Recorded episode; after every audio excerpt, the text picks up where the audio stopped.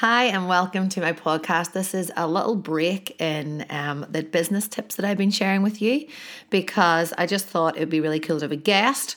I didn't get that organized in time, but what I did think was because we've had a fluctuation in, well, not fluctuation, a rise in people who are listening, today I'm going to share with you a speech that I did um, visiting my old high school for the Prize Winners Day. So um, I hope that you enjoy. I already know to draw this big picture from your mind. It's gonna be a lifeline. You're gonna draw a big picture from your mind.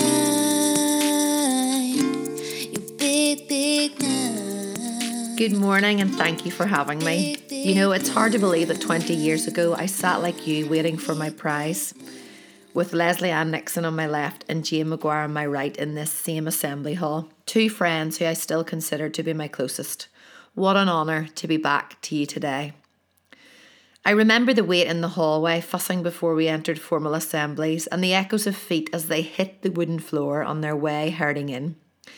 I came from a primary school of 35 pupils, and Ballynahinch High School was my first real introduction to community. Assembly was and is one of the first glimpses into community. Standing together, listening together, singing together, sharing stories, and celebrating success. That is why we're here today to celebrate your success. I brought with me my painting palette. It's a messy, clumpy, colourful mash of an object. Some people come to my studio and think it is a piece of art. It holds so much character and it is so interesting. This messy palette made me think about life. All of my paintings, the one I've brought today included, start with three colours. There are three colours on the primary colour wheel. Do you know what they are? I will help you. They are red, yellow, and blue. This muggy palette started off with red, yellow, and blue, a bit like how we begin at birth, with the basics. When we mix red and yellow, we get orange. When we mix yellow and blue, we get green. When we mix blue and red, we achieve purple. So, this is now called the secondary colour wheel, where we have st- six strong identifiable colours orange, purple, green, red, yellow, and blue. Then things happen to us and the colours change. Light purples, deep dark red, and all shades of green appear as we continue to mix the colours in this secondary colour wheel. We start life as babies and our basic needs are met. I see this in my brand new nephew David, who was born on Sunday. He is gorgeous. Food, shelter, and sleep are his requirements. In a way, when we're young, we're protected from the messy colours. As we grow older and face challenges, the colours on our palette don't look like they did at the beginning. They become mixed up and a bit muggy. My dad died when I was seven, an event that threw dark blues into my very young palette. I did an exam in P7 called the 11 Plus. I achieved a C grade, which meant I was unable to attend a grammar school like my friend Catherine. Regardless, a light yellow was around me through this time. I came to the high school Ballynahinch, where my brother was in attendance, and we both thrived. After my time here, I moved to Friends School Lisburn to study A levels, like some of you here today, where the bottle green uniform entered my colour palette. I remember sitting on the introductory day with other pupils who were entering to do their A levels, each person sharing their results, and it was evident that my results, although very good in my eyes, were below the usual for what was needed to study in Friends. Even at age 16, I was aware that the marks on a score sheet did not define me or my capabilities, and they did not show what I could offer my community. The principal of Friends took a chance on me, and thanks to my widowed mother and to Ballynahinch High, I explored, belonged, and questioned extracurricular activities including SU, music, travel, and sport. Sadly, there was a sudden death in my family just as I sat my A levels. This was and still is a pretty raw time, mixed with the emotion of my dad dying. It was the first time I felt real Mars black, which is a colour artists use when we want to achieve severe depth in a painting. Despite setbacks of grief, I got through my A levels. They spelled ACE. I bet you can guess which A level I got an A in. From an early age, my work ethic was strong. You can add in Banty Hen Brown to my colour palette from the age of 12 when my brother started work at the local chicken farm collecting eggs. I just had to get on board with this pocket money thing. Waitressing close by at Rockmount Golf Club, babysitting, toilet cleaning, working one to one with young people with learning disabilities shaped me with a blend of understanding. I ran workshops for the Arts Council as a community artist. I learned about diversity and other cultures, this adding shades of pink to my palette. All of this equipping me for the customer service I now have in my own business. University life saw me complete my degree in fine art. I was as certain as baby blue that I would be a teacher. But when I was rejected from the PGCE teacher training, I felt like the colour of that green emoji that symbolises sick. I assumed because of my work with young people, I was a sure bet. I applied to and got on to the two year master's programme where there were only eight people. An expressive peach was added to my palette, delving deep into my practice.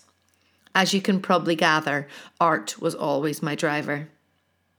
I would love to say that my art business is me painting in my overalls every day, but it's not.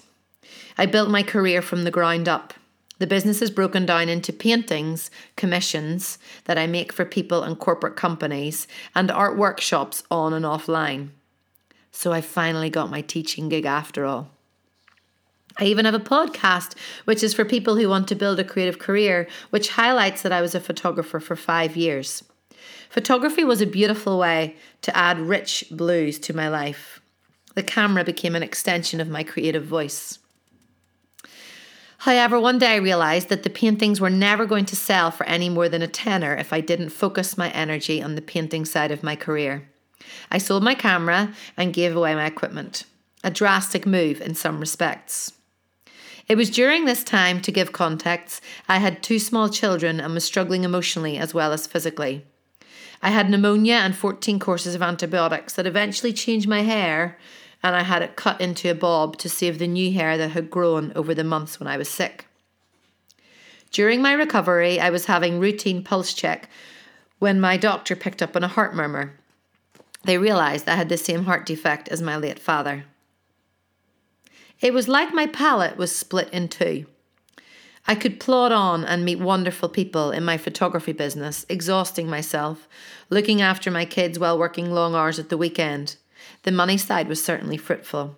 Or I could knuckle down, get better, and focus on the painting, which, to be fair, I studied six years at art college for. Knuckle down I did, which added refreshing goals to my palette. What I learned during this time and since starting my career is that you cannot understand everything all at once, especially when you're in it. When your palette is thick with a colour you didn't ask for, it can be frustrating and sometimes debilitating. You freeze. Many of you will have experienced things that I cannot begin to understand, but your palette is just beginning. And I can't wait to see the colours you will add. Each colour is valuable. Your messy, muggy palette of experiences, of letdowns, of grief, self doubt, and worry are what makes you and your colours stronger. Your palette won't look like my palette, and as I say to my kids, one of whom is doing his AQ in a few weeks. Wouldn't it be a very boring world if all our palettes looked the same? We start off with our basic needs, the yellow, red, and blue colours. Then we move into a world of undefined colour, learning how to navigate our way. But I believe that the more you do, see, experience, travel, and work through the troublesome times, you will know in your very bones how you tick. Trust yourself, like me in the common room listening to everyone else's results.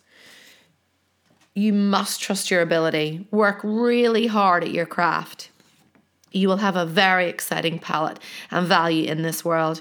One like what looks like this one, a beautiful piece of art.